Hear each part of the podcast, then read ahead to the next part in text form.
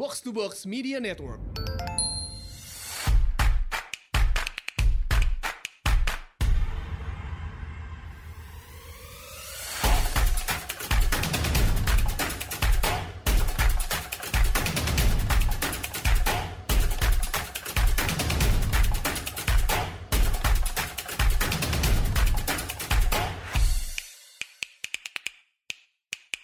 Selamat datang di Asumsi Bersuara. Kali ini kita kedatangan lagi untuk kedua kalinya Dr. Dirga Sakti Rambe, uh, vaksinolog, uh, juga internis ya dok di RS Omni ya.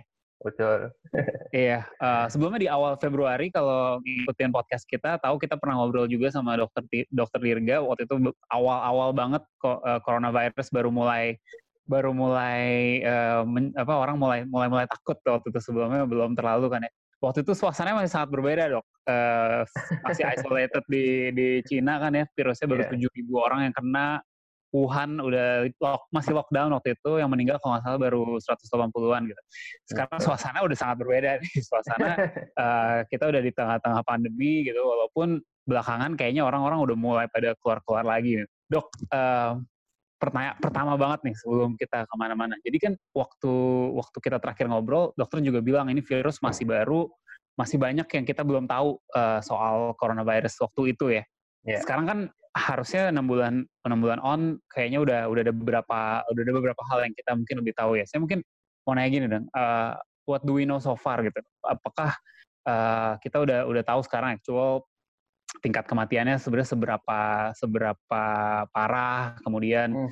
virusnya uh, transmisinya airborne atau gimana? Uh, mungkin bisa bisa kita clarify dulu nih yang yang dulu kita belum tahu, yang sekarang kita jadi udah tahu. Ya, oke. Okay. Uh, eh, ini enam bulan yang wow banget ya, yang luar yeah. biasa gitu. Ya. Dahsyat yeah. betul ya. Uh, memang enam bulan ini banyak sekali yang sudah kita ketahui, walaupun saya juga yakin lebih banyak lagi yang masih belum tersingkap hmm. gitu ya.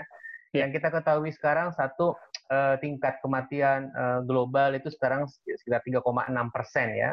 Uh, hmm. Untungnya tidak sampai 10 persen seperti yang dulu kita pernah duga gitu. Dan di Indonesia hmm. sendiri uh, case fatality rate-nya lebih tinggi sedikit daripada global yeah. ya, uh, 4,4 persen itu satu. Yang kedua hmm. transmisi juga dari awal sampai sekarang juga sebetulnya udah ketahuan yaitu terutama lewat droplet ya. Mungkin 90 persen yeah. lebih lewat droplet dan pada kondisi tertentu bisa airborne ya. Jadi yeah. airborne itu syarat dan ketentuannya berlaku gitu, tidak tidak semuanya airborne itu. Mm -hmm. Berikutnya uh, pencegahan ya, pencegahan paling tidak uh, yang kita tahu sekarang ada tiga ya. Satu uh, penggunaan masker itu yang dari semua pencegahan ini yang paling efektif dari uh, apa evidence-nya. Yang kedua biasanya jaga jarak 1-2 meter dan cuci tangan ya. Dan sekarang kita menantikan betul kehadiran uh, vaksin mungkin ya. Tapi di sisi lain uh, belum ada kemajuan berarti dalam hal obat-obatan ya. Uh, beberapa uh, trial itu semuanya gagal menunjukkan uh, efektivitas uh, obat untuk mengatasi COVID dan sampai sekarang pengobatannya sifatnya hanya suportif saja. Itu mungkin. Oh, berarti kalau misalnya kita kena dan kita misalnya masuk ke rumah sakit khusus COVID gitu, ketika misalnya ada uh, apa, gang, apa gangguan pernafasannya akut segala macam, yang dilakukan di situ apa dok dikasih obat apa di, di diberikan treatment apa gitu yang yang efektif so far? Nah, ini juga informasi yang kita sekarang. Jadi 80% COVID itu termasuk ringan memang, ya. 80% yeah. ringan dan 20 persennya uh, sedang berat sampai masuk ICU sampai dengan uh, kematian ya. Kalau kasus yang ringan tadi artinya betul-betul suportif, artinya uh, ya pasien dipantau saja, diberi obat penurun uh, demam ya. Hmm, Terus yeah. pada beberapa pasien mungkin butuh antibiotik tapi jarang banget ya. Tapi kita hmm. fokus kita sekarang sudah yang ke 20% ini ya. Yeah. Ya. Uh, di mana pasien kalau sampai masuk ICU misalkan kita tahu 30 sampai 50% itu meninggal gitu. Jadi memang angka kematian kalau sampai masuk ICU ya. Nah, ini yang butuh tadi butuh antibiotik, kemudian butuh uh, ventilator ya Kemudian ada beberapa obat-obatan memang yang terbukti uh, cukup efektif, tetapi hanya pada kasus yang uh, berat yeah. aja gitu ya. Nah, yeah. Itu sih mungkin. Ya, dok saya mau nanya tadi kan dokter sempat sebut uh, case fatality rate-nya itu kan uh, di 3,6 persen globally ya. Yeah. Um, tapi saya pernah baca juga ada terkait infection fatality rate yang uh, mana uh, ngelihat bukan cuma dari orang yang pernah terkonfirm positif udah tes uh, PCR swab uh, positif, uh, tapi ada juga yang dilihat dari apakah ini orang udah pernah kena sebelumnya gitu serologi tes ya dok kalau nggak salah yeah. itu uh, dari situ waktu itu sih katanya angkanya jauh lebih kecil ya, kayak uh, 0,2 atau 0,3 persen. Yeah. Kalau itu yang benar gimana dok? Biar yeah. Iya. uh, clear nih kita. Jadi kalau case fatality rate itu membandingkan antara yang meninggal dengan jumlah kasus uh, confirm yang dilaporkan. Ya. Tetapi yeah, kan yeah. kita tahu bahwa yang dites itu pasti jauh lebih sedikit daripada yang uh, sesungguhnya gitu kan, sehingga yeah dibuat berbagai estimasi-estimasi kira-kira dalam populasi itu berapa sih yang terinfeksi gitu ya. Yeah. Sehingga kalau CDC menyimpulkan uh, angka IFR-nya itu 0,65 persen sebetulnya. Mm. Ya. Yeah. Uh, jadi sebetulnya cukup cukup rendah gitu. Tapi sekali lagi ya kita tiap hari masih belajar ya. Saya bilang mm. kita semua belum tentu benar juga ya. ya kita iya. menuntut yeah. ilmu kepada COVID ini ya. Ya kita yeah. Prinsipnya kalau makin kecil tentu kita makin senang dong sebetulnya gitu ya. Betul betul. Hmm. Ya. Uh, saya mau nanya gini nih, kan waktu di di awal pandemi ini kira-kira bulan Maret gitu kan kan kita familiar lah dengan dengan kurva epidemi ya yang yeah. Iya. um, apa seperti seperti uh, gunung gitu dan uh, kita diminta untuk membantu melandaikan kurva gitu. Melandaikan kurva kan uh, supaya jangan sampai kapasitas sistem kesehatan kita lewat gitu ya. Kita ingat di hmm. di kurvanya terus ada garis uh, kapasitas sistem kesehatan gitu kan. Yeah. Maka kita harus jaga jangan sampai banyak orang yang kena di saat yang bersamaan sehingga uh, kapasitas sistem kesehatan kita kewalahan gitu. Nah, saya mau nanya nih dok sebagai yang di lapangan ya. Hmm. Sekarang kondisinya bagaimana nih di lapangan nih? Apakah kapasitas rumah sakit, jumlah ranjang, ICU, dan tentu tenaga tenaga kesehatan sendiri ya dokter-dokternya hmm. sendiri apakah uh, sekarang kita masih cukup atau sudah sangat kewalahan? Maksudnya apakah kita udah udah melewati itu garis garis batasnya itu, Dok? Ya, Indonesia uh, udah informasi umum ya kita menghadapi pandemi dengan sistem kesehatan yang sangat yang tidak siap, yang sangat rapuh yeah. ya dalam yeah. hal rasio uh, bed terhadap penduduk, dalam hal rasio jumlah dokter terhadap penduduk ya. Yeah. Yang kondisi saat ini adalah uh, bahkan ini informasi resmi ya dari pemerintah hmm. sendiri hmm. bahwa uh, bed occupancy rate itu sudah mencapai angka 66% untuk yang bed khusus COVID ya. Hmm. Nah, pemerintah menetapkan bahwa amannya itu 80%. Jadi masih ada buffer sekitar 14% gitu. Tetapi kan yang kita lihat bahwa itu angka nasional. Kita lihat kalau mungkin DKI itu 50%, Jateng, Jatim 50% terisi, tapi jangan lupa misalnya di Papua itu 94% hmm. udah terisi loh ya. Yeah, Jadi kan yeah. kita tahu ada kesenjangan antara Jawa sama non Jawa dan ini masih panjang ini kita entah tiga bulan enam bulan lagi gitu. Kalau sementara setiap hari uh, kasusnya nambah terus gitu kan. Mm -hmm. Walaupun yeah. kita lihat pemerintah juga ada strategi seperti membuka rumah sakit darurat ya atau mm. memperbanyak rumah sakit rujukan COVID, tapi mesti mesti hati-hati betul jangan sampai kita ini uh, apa namanya uh, kolaps sistem kesehatan kita. Itu itu satu Mas Reza dari dari segi mm. uh, apa tempat tidur ya bed. Yang kedua, dari segi tenaga kesehatan yang meninggal kita termasuk yang tertinggi di Asia Tenggara ya. Kalau angka resminya itu eh, apa dokter mungkin 70 sampai 90 ya, kemudian kalau perawat yang meninggal juga 50 ya. Hmm. Kemudian ini belum yang ada ribuan saya yakin ada ribuan tenaga kesehatan yang yang terinfeksi. Sekarang banyak klaster-klaster di rumah sakit ya, ya yang kadang-kadang juga nggak mungkin tuh rumah sakit masa mesti tutup gitu ya. Kalau kantor yeah. uh, ada klaster tutup yeah. rumah uh, kantornya oke okay, gitu ya. Restoran tutup. Tapi kalau rumah sakit masa ada klaster betul betul semua tutup ya. Jadi kadang-kadang ya ya nah itu hal-hal yang seperti itu yang dan yang terakhir nih kita kalau ngomongin COVID kita nggak hanya ngomongin COVID, pasien COVID sebetulnya karena ingat banyak pasien-pasien lain, pasien diabetes, pasien jantung, pasien sakit ginjal yang mereka tuh butuh pengobatan jangka panjang, tetapi gara-gara rumah sakitnya kepake semua buat COVID, jadi mereka nggak bisa mengakses uh, betul, pengobatan betul. gitu. Jadi efeknya berantai gitu, efek domino. Gitu. Iya, hmm. kalau tadi kan dokter bilang uh, kapasitasnya sekarang sekitar lima 60-an, 66 persen uh, dari rumah sakit yang udah designated khusus COVID gitu ya. Betul. Hmm. Tapi berapa banyakkah itu dibanding semua rumah sakit yang ada? Maksudnya uh, logikanya kita bisa mikir, oh sebenarnya ya kalau misalnya itu akan max out, simply rumah sakit rumah sakit non covid di, bisa di dialih fungsikan gitu kan.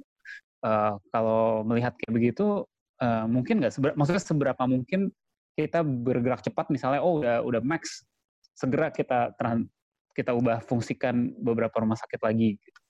Ya, itu sebenarnya sudah terjadi di beberapa daerah ya, misalkan hmm. di hmm. Jawa Timur, Jawa Tengah, rumah sakit uh, rujukan ditambah ya. Hmm. Uh, ya itu memang salah satu strategi kalau nanti ternyata uh, okupansi rate-nya naik terus itu. Tapi tadi ya. setiap ada rumah sakit uh, yang non rujukan dibuka menjadi rujukan, maka hmm. pasien-pasien non COVID itu sebetulnya akan sulit uh, mengakses layanan kesehatan itu. Mereka jadi terabaikan Betul. gitu itu. Ya, ya. I see. Dok, saya mau nanya gini dok, uh, kemarin kan uh, salah satu influencer ya, sebut aja sebut saja Anji namanya. dia dia pertama ngepost soal uh, COVID katanya tidak semenakutkan itu. Saya mau nanya gini sebenarnya, mungkin kita nggak uh, nggak mungkin lah percaya tidak menakutkan ya. Pasti COVID sangat menakutkan kalau sampai kita kena gitu ya.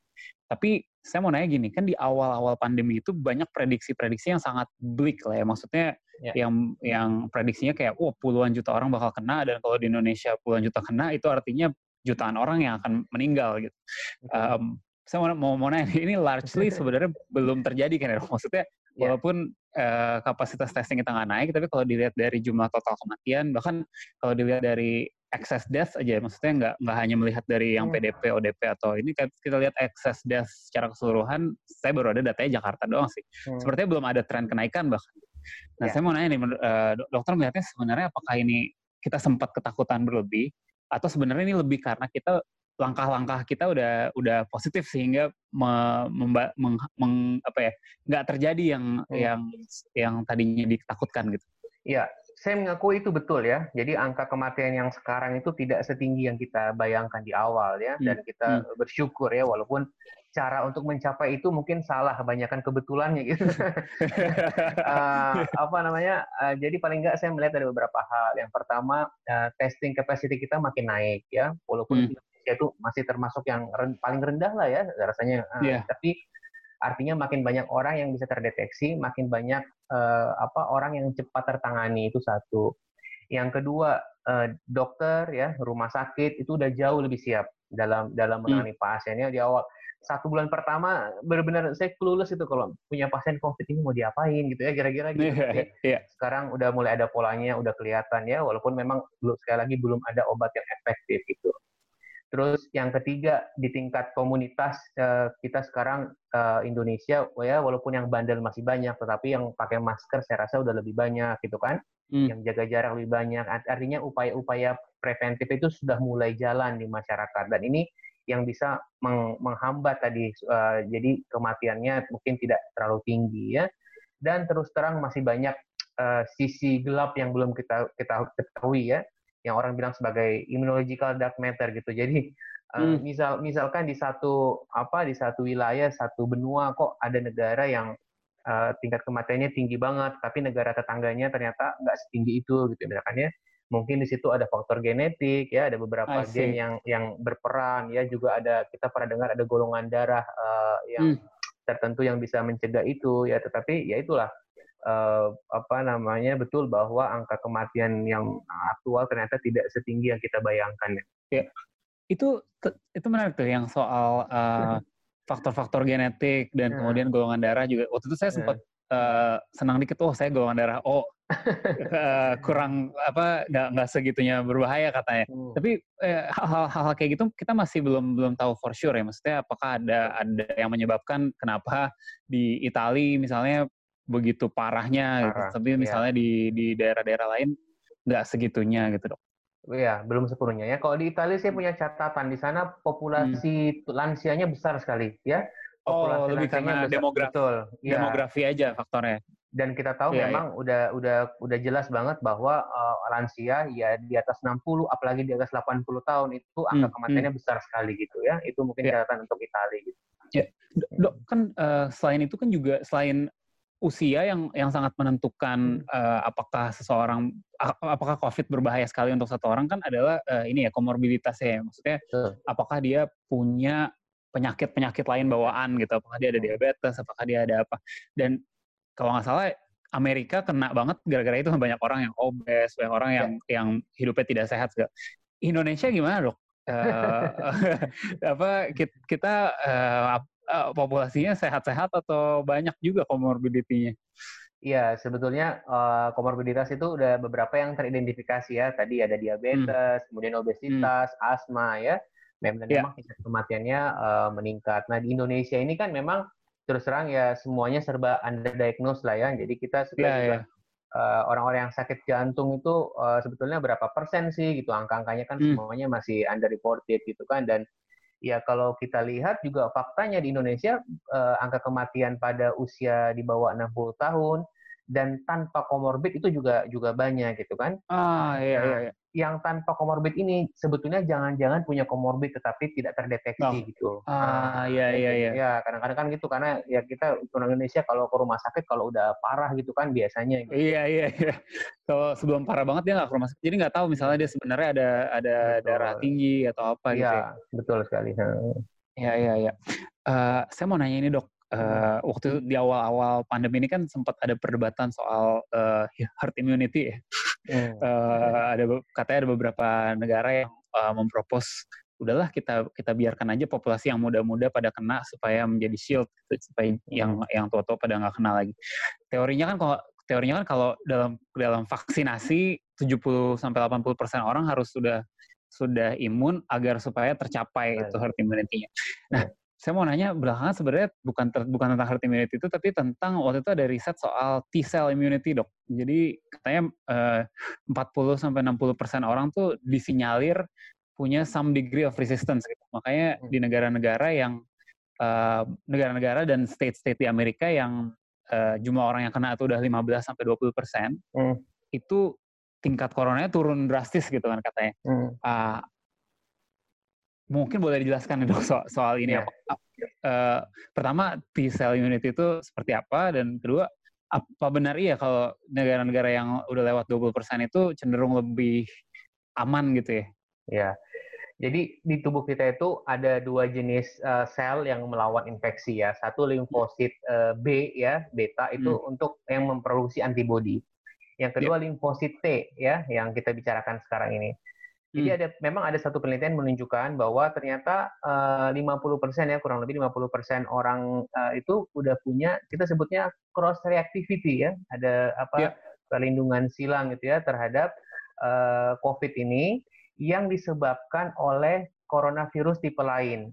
Hmm. Jadi kita oh, kalau yeah. ah, kita kalau uh, common cold itu kan sebetulnya uh, banyak karena coronavirus tapi tipe yang lain. Nah, uh, di, ter, terdeteksi di penelitian tersebut ternyata uh, uh, T cell untuk uh, coronavirus tipe lain tadi itu uh, apa diidentifikasi. Nah, dari situ peneliti berspekulasi sebetulnya ya menduga bahwa jangan-jangan uh, corona apa T cell coronavirus tipe lain ini memberikan proteksi terhadap uh, coronavirus eh COVID-19 yang sekarang ini.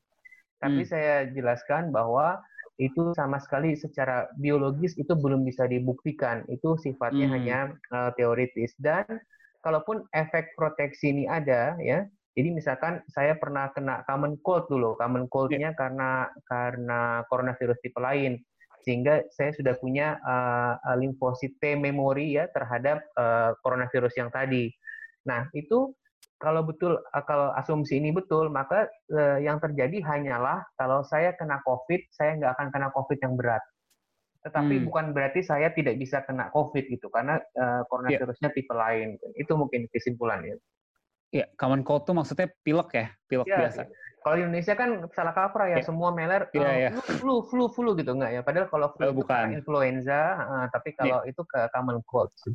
Nah, saya jadi tertarik untuk membahas waktu itu, saya ingat uh, dokter Dirga pernah nge-tweet soal uh, vaksin influenza, influenza. Uh, bisa, maksudnya ada ada penemuan bahwa vaksin influenza cenderung membantu imunitas terhadap COVID juga. Tapi yeah. kalau yang saya tangkap kan influenza bukan bukan keluarga virus corona ya dok. Yeah. Betul. Uh, kok kok bisa gitu maksudnya um, apa apa hubungannya gitu mereka ya. uh, flu dan dan corona ini ya jadi sebetulnya dasarnya adalah penelitian ya paling tidak ada dua di Italia sama hmm. di Brazil ya di ya. Brazil ya. bahkan itu penelitiannya pada 92 ribu orang uh, pasien hmm. yang COVID terus dilihat hmm. itu ternyata pasien-pasien yang pernah uh, vaksinasi influenza sebelumnya ternyata angka kematiannya lebih rendah dan derajat keparahannya lebih rendah gitu. Nah, hmm. terus uh, kita belum tahu memang ini kok bisa begini gitu kan. Tadi betul itu ada dua, dua entitas yang berbeda tuh virus uh, hmm. SARS-CoV type 2 sama influenza ya. Tapi kemudian dilakukan analisis-analisis memang ternyata secara struktur itu ada kemiripan memang ya. Sekali yeah. lagi ini sifatnya dugaan dan saya sudah sebutkan sejak awal bahwa hubungan sebab akibatnya belum bisa disimpulkan. Hmm. Tapi ya, tapi kita menyimpulkan bahwa kemungkinan ada efek yang protektif secara tidak langsung gitu. Iya, ya. hmm. tapi itu bukan ber oh berarti itu bukan berarti orang jadi tidak bisa kena, tapi jika dia kena dia tidak dia bisa jadi tidak separah kalau dia tidak pernah punya tidak pernah vaksinasi influenza gitu. Betul, karena vaksin itu sifatnya selalu spesifik gitu ya. Jadi kalau ya, kita mau ya. kebal terhadap COVID, kita mesti punya vaksin COVID dulu gitu. Oke oke oke. Ya. Uh, ini dari tadi saya ngomongnya bisa jadi bisa jadi nih karena kita nggak ada nggak ada yang tahu. ya. Eh dok saya mau nanya soal ini nih uh, kehidupan normal baru kita ya istilahnya kan sekarang gitu ya katanya uh, kehidupan normal baru adaptasi hmm. hidup normal baru gitu. Yang mana di tempat umum kita selalu di, dicek suhu, cuci tangan, disinfektan gitu. Hmm. Saya pernah baca artikel masa di Atlantic yang bilang ini hygiene theater gitu dok. Maksudnya ini memberi sense of security saja gitu. Padahal belum tentu ada ada ada betul-betul ada ada efeknya. Karena kan toh orang yang tanpa gejala OTG itu kan dia tetap bisa men, tetap bisa menularkan ke orang lain tapi dia kalau dicek suhu ya dia akan baik-baik aja gitu kan dok. Um, ya saya mau mau mau nanya gini sih sebenarnya jadi dari sisi pen, apa uh, pencegahan tapi bukan dalam uh, diri sendiri ya diri sendiri jelas kita pakai hmm. masker uh, apa jaga jarak sama orang lain tapi dari sisi uh, policy gitu mungkin ya uh, protokol kesehatan kita itu uh, menurut dokter harusnya seperti apa gitu apakah yang tadi itu uh, semua orang mas masuk ke kereta harus di disinfektan dulu cuci tangan misal itu protokol kesehatan yang cukup atau atau harusnya seperti apa dok? Ya disebut tidak ada manfaatnya sama sekali juga saya nggak setuju ya Betul. Tetapi ya, ya, dise ya. disebut 100% melindungi juga tidak ya betul. Ya, ya jadi ya. karena memang yang menyulitkan dari COVID ini ada pasien-pasien yang dua ya, ada asimptomatik tidak bergejala hmm. yang disebut OTG ya.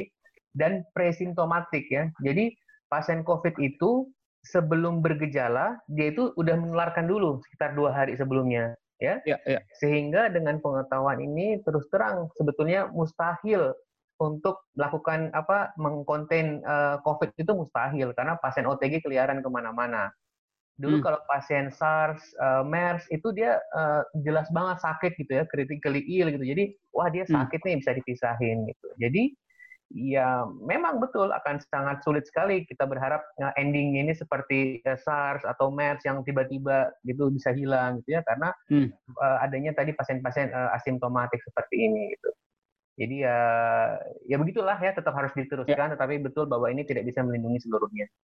Ya, kalau yang saya baca juga kan COVID ini jauh lebih uh, berbahaya di dalam ruangan ya uh, penyebarannya ya. di, di di dalam ruangan dibandingkan di luar hmm. ruangan. Jadi jadi jadi ya kalau kalau di luar uh, lebih aman katanya ya hmm. daripada hmm. dalam ruangan karena dalam ruangan apalagi kalau ada AC dia uh, berputar gitu ya. kan. Nah, hmm apakah harusnya kebijakannya justru me, me, menyasar ke situ gitu mungkin lebih lebih lebih lebih apa lebih efektif misalnya eh, mall yang mau buka harus punya filter HEPA, atau misalnya nggak boleh nyalain AC atau nah. kantor kalau mau buka nggak boleh nyalain AC apa kayak gitu harusnya dok yang mungkin lebih efektif seharusnya menyasar seperti itu ya, uh, terutama hmm. untuk yang perkantoran ya tempat-tempat publik. Hmm. Tapi kan kita tahu, misalkan ya kita nggak usah jauh-jauh deh kita ke gedung-gedung sepanjang Sudirman aja misalkan yang hmm, paling yeah. bagus gitu ya kita bisa lihatlah uh, apa namanya uh, desainnya memang sejak awal kan tidak disiapkan seperti itu ya semuanya tertutup ya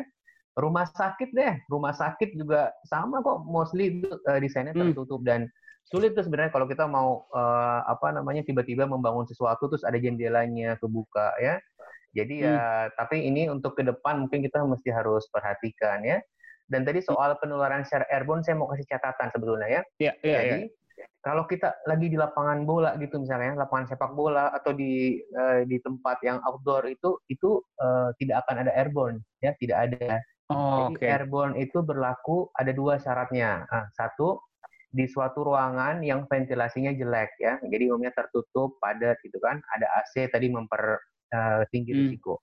Yang kedua nih ada syarat lain kalau di situ ada pasien, ada orang yang positif COVID, itu viral load jumlah virusnya mesti tinggi dulu gitu. Jadi dia Oke. cukup untuk karena masyarakat itu melihat penularan itu selalu hitam dan putih ya. Kadang-kadang kan misalkan di satu rumah orang tua uh, ada satu orang yang positif gitu kan. Hmm. Terus uh, saya kok bisa bisa negatif padahal saya tiap hari satu rumah segala macam segala macam gitu kan karena penularan itu banyak faktornya. Tadi satu misalkan satu uh, sedekat apa sih kontak kita gitu kan? Karena ada definisi kontak dekat gitu. Tuh. Dan yang kedua tadi ada konsep viral load ya.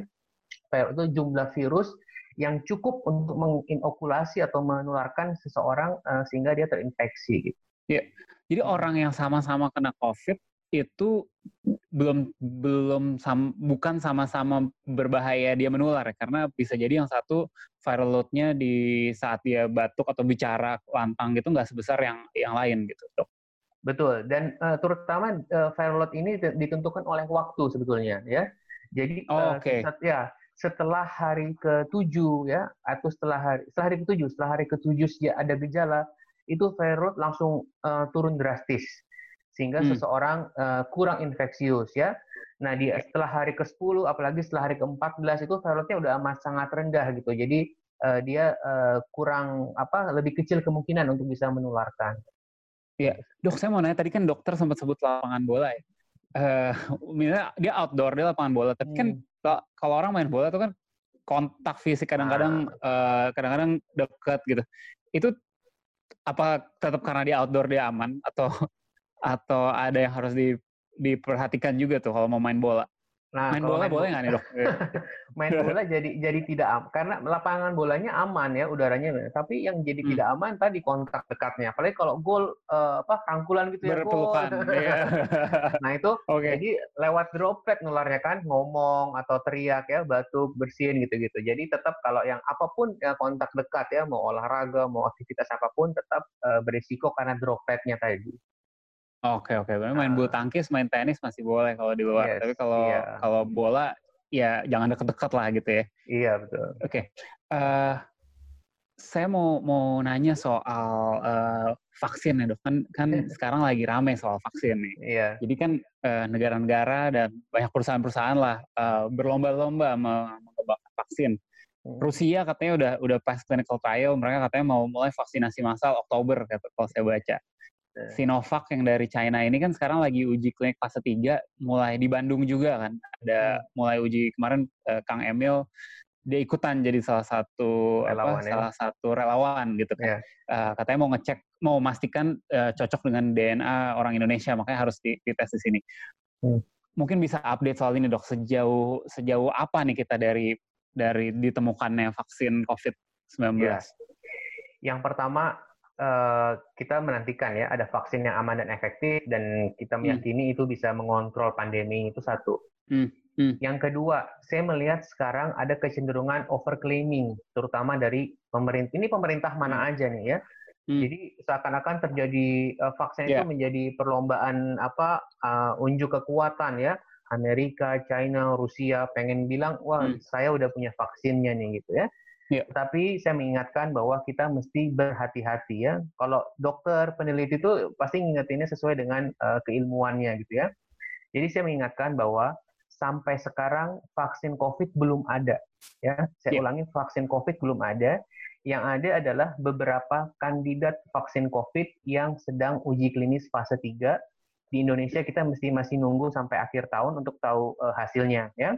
Untuk yeah. Rusia saya kasih komentar sedikit. Nah, Rusia itu uh, apa kita uh, apa uh, normalnya itu semua orang bisa membaca hasil publikasi ya. Jadi uji klinis fase 1 itu ada papernya, kita bisa baca hmm. satu dunia. Fase 2 yeah. ada papernya kita bisa baca. Ini Rusia kan enggak. Mereka cuma mendaftarkan uh, fase 1, tiba-tiba bilang kita udah menemukan vaksin dan mereka bilang uh, kita sedang uh, udah sampai fase 3 dengan data yeah. yang sama sekali uh, kita nggak bisa baca. Apakah boleh? Boleh kalau dipakai di negaranya sendiri. Itu mah urusan dalam negeri masing-masing ya. Nggak ada kewajiban memang uh, apa namanya uh, suatu pemerintah itu harus melengkapi semua kalau apa sesuai dengan kondisi negara masing-masing. Tapi kalau dia mengklaim ya, apalagi misalkan mau diekspor dipakai di negara lain tentu nggak bisa gitu. Hmm, Dan yang hmm. yang apa sih yang paling dikhawatirkan Mas Reyes itu ya? Jadi kalau ternyata nanti ini vaksin Rusia ternyata betul belum melalui suatu uji klinis, artinya kan kita takutkan uh, apa uh, tidak aman atau tidak efektif. Nanti pada akhirnya orang akan uh, apa skeptis atau apa jadi wah uh, dampaknya besar sekali. Wah ternyata vaksin COVID ini nggak nggak efektif atau yang lebih khawatir lagi kalau ini nggak aman dan itu Betul. dampaknya terhadap vak seluruh vaksin gitu itu yang kita paling takutkan gitu. Dia memberi vaksin-vaksin yang lain a bad name ya, sana kayak kayak yeah. bermasalah nih. Padahal itu sebenarnya emang emang dia doang gitu. Betul, ya. Iya iya. Saya saya mau mau mau nanya gini kan kan di waktu di di podcast kita yang sebelumnya dok yang bulan Februari saya sempat bahas juga kan di Indonesia banyak orang yang anti vaksin juga gitu kan. Iya. Tapi mungkin kalau boleh jujur nih uh, ide bahwa pembuatan vaksinnya dikebut dan mungkin juga uh, apa proses tri trialnya tuh nggak nggak panjang gitu ya. Misalnya pun enam bulan itu kan berarti belum melihat efek samping jangka panjangnya dok. Banyak orang yang takut gitu kan.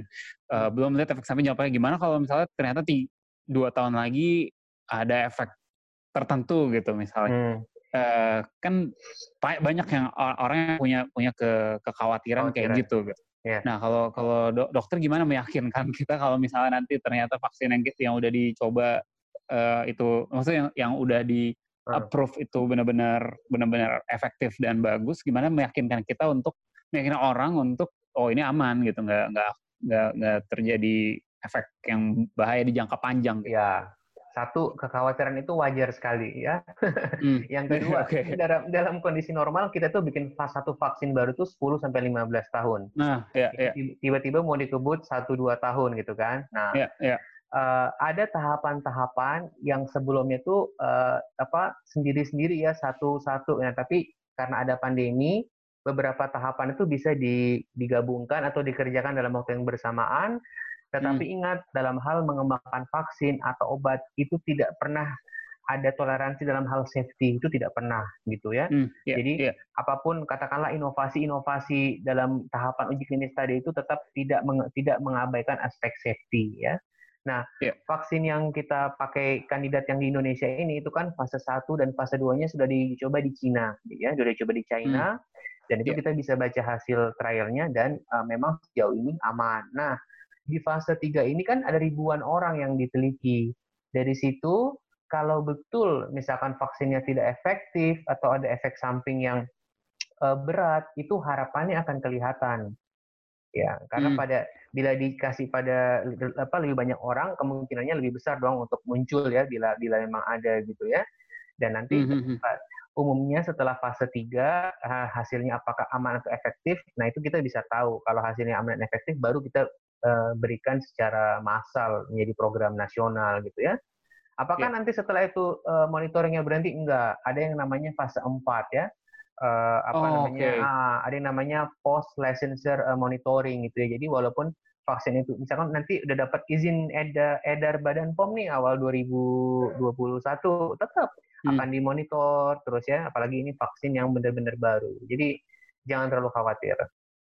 Oke okay, oke. Okay. Ya. Dok, saya mau nanya lagi nih kan uh, tadi saya udah sempat sebut sedikit uh. Anji ya. Tapi kan sebenarnya banyak influencer-influencer yang yang melontarkan pernyataan-pernyataan kurang bertanggung jawab ya dok. Um, yeah.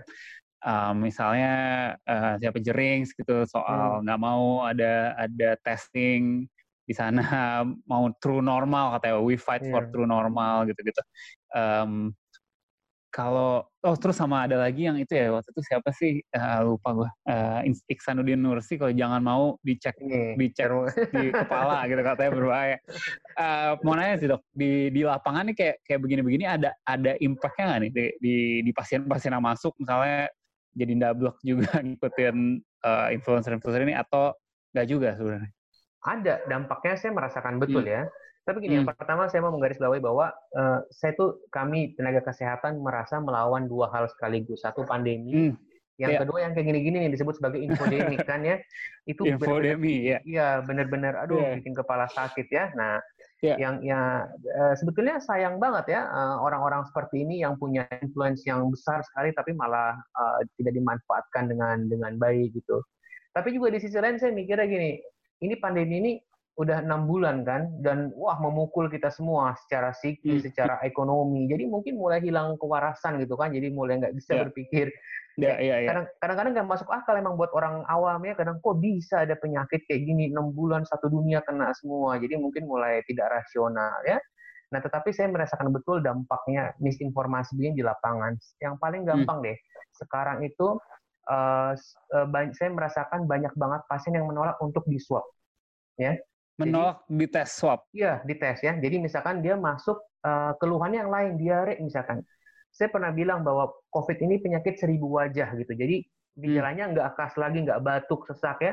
Saya beberapa pasien saya gejalanya diare atau sakit perut Terus kan orang kalau mau dirawat itu kan kita periksa lengkap tuh ya. Ternyata di ronsennya ternyata ada gambaran uh, radang paru atau pneumonia. Ya kalau pneumonia di zaman sekarang di DKI yang mesti diswab dong. Kita jelaskan lah, kami jelaskan ke pasiennya. Pak, ini uh, walaupun keluhannya diare, tapi di ronsennya ada radang, jadi kita mesti swab. Oh, ini pasti karena rumah sakit uh, ingin mencari keuntungan semua pasien dipositifkan, hmm. nah kayak gitu-gitu ya. Padahal kan sama sekali enggak ya. Ujungnya yeah, apa? Yeah. Ujungnya pasien seperti itu nggak mau dirawat, pulang, ya, pulang yeah. pulang atas permintaan sendiri gitu. Nah, dia kan pulang ke rumah.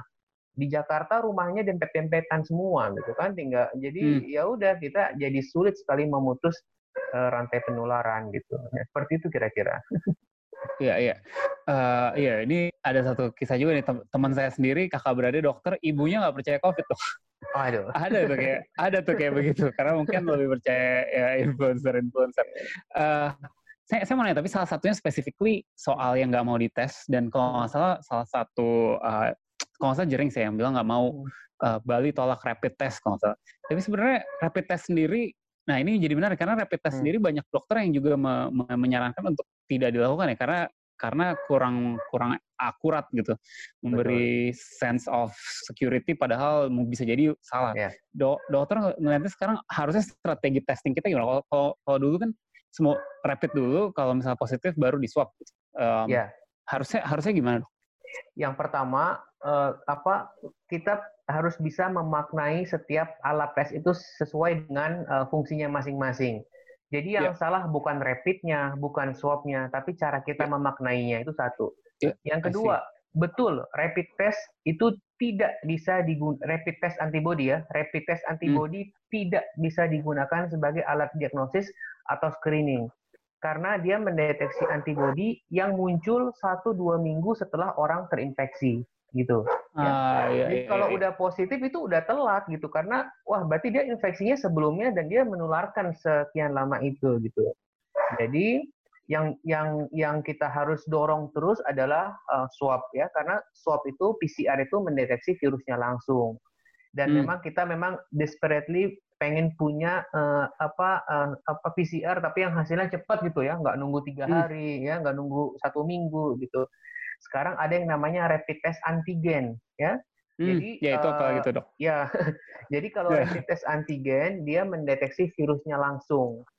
Ya, secara ide itu betul. Jadi uh, nggak perlu nunggu tiga hari, dalam 10-15 menit kita bisa tahu. Dan ini hmm. cocok. Ini yang dibutuhkan sebetulnya untuk misalkan untuk penerbangan ya, atau orang yeah. mau uh, pindah ini. Tapi memang uh, sekali lagi bahwa akurasinya uh, masih relatif rendah dan tidak setinggi PCR. Jadi masih banyak orang yang lolos itu dia infeksi tapi dia lolos ya. Tetap satu-satunya yang iya, satu-satunya yang ini tetap PCR ya dok. Sambil kita berharap uh, ada alat tes baru nanti yang bisa menentukan apakah seseorang ini infeksius atau tidak gitu ya. Tetapi saya setuju, saya setuju kita mesti highlight bahwa rapid test antibody tidak bisa digunakan sebagai alat screening atau diagnosis, ya tidak ya. bisa. Ya. Uh, mau nanya juga lebih juga terkait ini terkait uh, testing testing itu karena uh, pernah barusan kalau nggak salah ada ini ya dari Israel yang katanya super quick saliva test yang pakai yeah. apa pakai air liur gitu kemudian yeah. sebelumnya saya pernah pernah lihat juga yang yang sempat ramai tuh waktu itu ada ada di Dubai atau di mana yang apa di Jerman yang uh, pakai anjing ya. Jadi uh, yeah. dari dari keringat gitu katanya anjing bisa membedakan. Hmm. Nggak, nggak, nggak tahu sih seberapa seberapa hmm. akurat tuh yang yang kayak gitu-gitu yang yang emang butuh hasil cepet kan kalau di airport kan hmm. kan nggak mungkin ya, ya maksudnya bisa ya bisa cuman nggak efisien kalau harus nunggu besoknya atau dua hari lagi baru keluar hasil gitu. Iya prinsipnya kita senang sekali ya kalau ada inovasi-inovasi hmm. apa pun yang seperti itu ya. Tapi yeah. sekali lagi kuncinya kita mesti uh, tes dulu ya. Itu yang betul, seperti di Israel dia mengklaim 95% katanya efektif ya pada jadi dia bandingin uh, salivanya itu liurnya sama dengan uh, PCR-nya PCR. dan ternyata 95%. Yeah. Kalau itu betul, ya bagus. Tapi kan tentu mesti dicoba dulu pada ribuan orang, puluhan ribu orang, gitu kan. Yeah, Dan yeah. kalau memang itu uh, apa terbukti, ya itu suatu breakthrough. Jadi kita mesti mesti pakai justru kalau betul. Tapi sekali lagi mm. itu baru penelitian awal, baru pada beberapa puluh orang kalau yeah. saya baca ya. Jadi kita mesti uh, masih nunggu dulu. Gitu. Dok, kalau PCR test sendiri, uh, kita sekarang kan udah udah berapa ya 30 ribuan testing per hari gitu tapi cuman cuman sepuluh ribuan orang baru yang yang dites.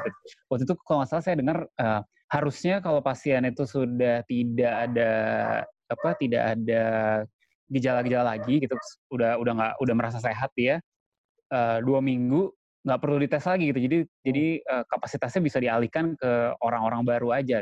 Do, uh, dokter ngeliatnya gimana baiknya?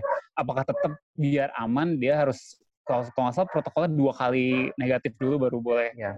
boleh dianggap bebas sih. Uh, ya. Yang benar gimana dok? Ya, uh, panduan terbaru uh, Kementerian Kesehatan seperti itu memang ya. Hmm. Jadi tidak mengharuskan swab ulang dan ini mengadopsi panduan dari WHO memang ya. Jadi hmm, saya yeah. bilang karena memang penelitiannya data-datanya cukup uh, kuat bahwa di atas hari ke-10 atau uh, bila mau di ini lagi di atas hari ke-14 sebetulnya itu jumlah virusnya sudah amat sangat rendah gitu ya. Jadi uh, gini, saya mau menyampaikan bahwa PCR itu tidak bisa mendeteksi uh, itu virus hidup atau virus mati. Pokoknya kalau okay. ada COVID-nya, termasuk sisa-sisa fragmen-fragmen itu kedeteksi. Padahal yang kita butuhkan adalah untuk menyatakan apakah seseorang yang positif COVID itu infeksius atau enggak. Nah, uh, oh, tujuannya benar. mau ya, memutus ya, ya. penularan gitu kan. Nah, makanya kita mendengar ada orang PCR-nya dua bulan masih positif terus. Tapi ya tadi bukan berarti dia infeksius. Ada orang yang PCR-nya negatif dipulangkan minggu depan uh, swab PCR-nya positif lagi. Apakah dia infeksius? Tidak, ya. Yang menentukan oh. infeksi atau tidak adalah waktunya. Kita sudah punya pengetahuan tadi di atas 10 hari atau di atas uh, dua minggu seseorang sudah tidak infeksius lagi gitu sorry itu dua minggu dari awal dia kena atau dari dia sudah nggak punya symptoms lagi dok? Dua minggu sejak gejala pertama muncul. Oh oke okay, oke okay, oke. Okay. Atau kalau misalkan okay. kalau yang gimana kalau yang OTG kan orang nggak ada gejala gitu ya dihitung betul, betul. sejak pertama kali dia uh, tanggal dia swab gitu. Dihitung dari tanggal dia swab. Oh ya. oke. Okay. Hmm. Jadi sebenarnya sebenarnya misalnya ada orang oh dia positif corona tapi dia hmm. positif corona itu udah tes tiga minggu yang lalu. Oh berarti dia udah tid harusnya sudah tidak tidak menularkan, menularkan ya. lagi. Entahlah dia masih sakit atau enggak, tapi dia Betul. walaupun dia sakit dia tidak menularkan gitu ya dok. Itu berdasarkan pengetahuan sampai saat ini ya. Itu yang oh, Oke okay. masih bisa yang... salah juga ya. Bisa jadi kemungkinan ya. seperti itu ya. Ya. Tapi memang itu uh, suatu satu hal yang buat apa buat kita sebetulnya oh ini sudah sekarang jelas itu kan. Jadi dalam konteks okay, okay. itu kita bisa mengurangi penularan sebetulnya. I see, I see. Jadi hmm. justru lebih aman sama orang yang per, yang kalau di kalau dia udah pernah tes swab positif tapi itu udah lebih dari dua minggu lalu, oh udah pasti dia tidak menular gitu ya dok. Satu hal lagi nih mas, saya sebelum saya lupa yeah. bilang ya. Nah, yeah, jadi yeah, iya. misalkan yeah. Uh, orang udah positif nih ya, uh, COVID ya, hmm. pernah positif. Nah, dirawat, terus tadi udah lewat lah uh, dua minggu tadi yang saya bilang ya. Terus bulan depan dia rapid test entah hmm. disuruh kantornya, entah inisiatif sendiri, positif. Terus nanti orang biasanya bingung atau panik. Kok gue positif lagi? Orang kemarin udah dokternya udah bilang udah sembuh gitu. Yeah. Itu yang saya bilang, rapid test antibody itu mendeteksi antibody. Kalau orang pernah positif COVID, pasti antibodinya positif terus. Hmm. Jadi rapid testnya akan positif terus, tes serologi antibodinya eh, positif terus gitu ya. Jadi Iya, iya, iya. itu mungkin bertahan sampai beberapa bulan atau beberapa tahun. Jadi jangan jangan dibalik-balik gitu kan. Nanti bulan depan swab lagi karena uh, apa rapid testnya pun enggak tidak perlu ya. Dan ini juga yeah, yeah, yeah. terus terang di lapangan juga masih belum seragam nih kacau balau gitu ya karena yeah. pemahaman ini masih perlu disosialisasikan gitu. Yeah. Karena yang tadi itu uh, walaupun dari Kemenkes udah udah memberikan guidelines uh, bahwa udah setelah dua minggu nggak perlu dites kedua kali tapi kalau nggak salah sampai terakhir-terakhir masih kayak gitu 30 ribu tes tapi orang barunya cuma 10 ribu 12 ribu gitu ya dok. Itu yang Jadi kita sayangkan kan? Uh, ya, sayang banget kenapa nggak dipakai iya, buat 10 ribu orang baru gitu kan iya. yang dites. Mana ada pernah yeah. ada pernyataan hmm. yang saya baca ya saya belum klarifikasi langsung. Katanya uh, jumlah tes tidak menjamin apa uh, terhentinya atau terkontrolnya pandemi ini. Jelas itu salah ya makin hmm. banyak orang baru yang ditemukan kita makin bisa cepat memutus penularan kan gitu uh, filosofinya yeah. itu gitu gitu ya iya yeah. oke okay. dok uh, saya udah nggak ada pertanyaan lagi sih tapi mungkin kalau dari dokter Dirga misalnya ada hal yang kayaknya kita belum belum sempat bahas hari ini hmm. tapi penting untuk di, diketahui orang yang yang kayak dokter pengen sampaikan ke, ke masyarakat gitu? Ada Ya, yang pertama tetap kita tetap mesti waspada ya, jangan terlalu hmm. panik hmm. juga, tapi juga jangan terlalu abai ya, dan hmm. jangan pasrah ya. Saya sekarang banyak baca, termasuk beberapa apa orang yang punya influence besar mengatakan udahlah pasrah aja pada akhirnya kita akan covid semua ya. Saya nggak setuju ya. hmm. ya. Saya nggak hmm. setuju dengan pandangan apa seperti ini ya, pandangan pesimis seperti ini karena itu nanti kita cenderung mengabaikan ya terus nggak uh, menerapkan pencegahan gitu ya dan tetap kita uh, yang kita lakukan adalah kita uh, kita kan sebenarnya simpel banget itu. Masyarakat cuma diminta menerapkan protokol pencegahan tadi aja. Pakai masker ya wajib ya uh, saat ketemu ada orang lain. Yang kedua uh, jaga jarak dan cuci tangan. Termasuk uh, keluar rumah hanya uh, bila perlu aja gitu. Itu mungkin yang yeah. mau disampaikan Ya, siap. Dokter, thank you banget atas waktunya. Seperti biasa mencerahkan kita lagi. Banyak banget nih info yang ya mungkin sempat baca-baca uh, di mana-mana, cuman hari ini di di clearkan gitu definitively apa yang kita tahu, apa yang kita belum tahu, apa yang harus apa yang masih harus kita lakukan gitu ya. Yeah. Thank you banget, Dok. Thank you, thank you, teman-teman. Ya. Yeah. Buat pendengar, eh, jangan lupa follow Asumsiko, follow Box to Box ID, follow at Dirgarambe ya di Betul. Twitter atau Instagram ya, Dok? Ya. Ya, oke. Okay. Sampai jumpa lagi hari Selasa berikutnya. Ciao.